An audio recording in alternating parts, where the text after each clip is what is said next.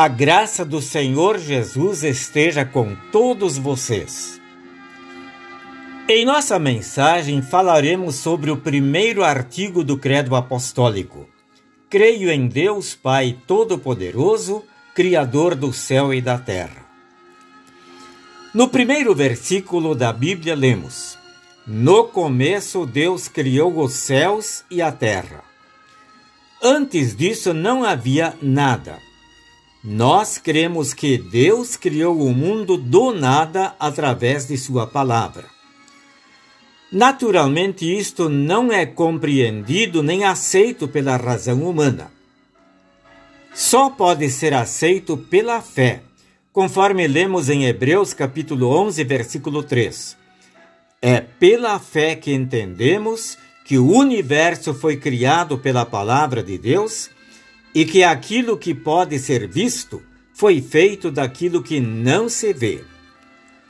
Nós cremos que a Bíblia é a palavra inspirada de Deus e por isso, como Jesus diz no Evangelho de João, capítulo 17, versículo 17, dirigindo-se ao Pai na oração em favor dos seus discípulos e extensivamente em favor de todos os cristãos santifica-os na verdade, a tua palavra é a verdade.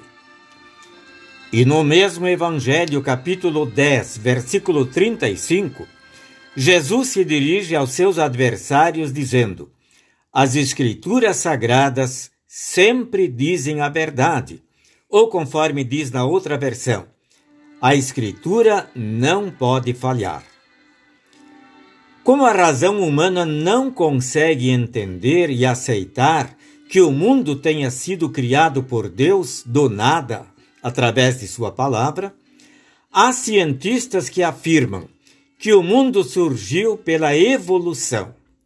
Acreditam que há milhões de anos o mundo começou a existir através de uma explosão de átomos e que foi evoluindo, se aperfeiçoando através do tempo até chegar ao ponto em que hoje conhecemos.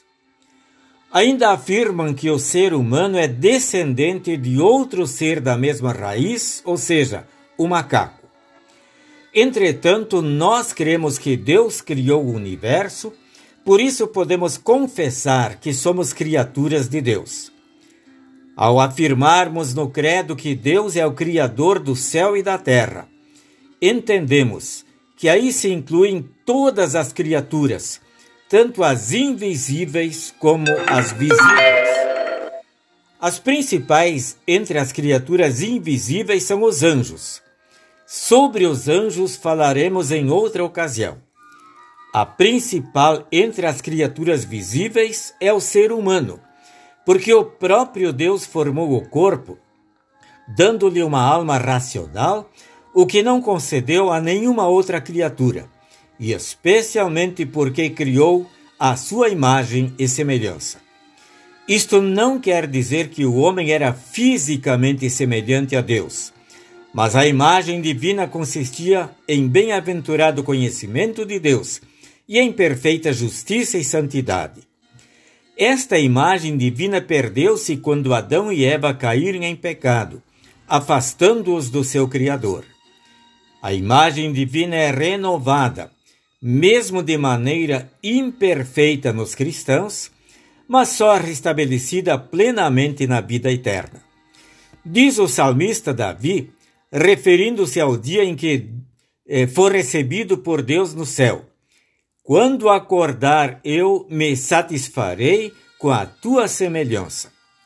Amanhã, se Deus permitir, continuaremos a reflexão a respeito do primeiro artigo do Credo Apostólico. Você está convidado a nos acompanhar. E agora vamos orar. Senhor, abençoa-nos para aceitarmos pela fé que tu criaste o universo e todas as criaturas, sem procurarmos entender com a nossa razão. Em nome de Jesus. Amém. O Senhor a todos abençoe e guarde.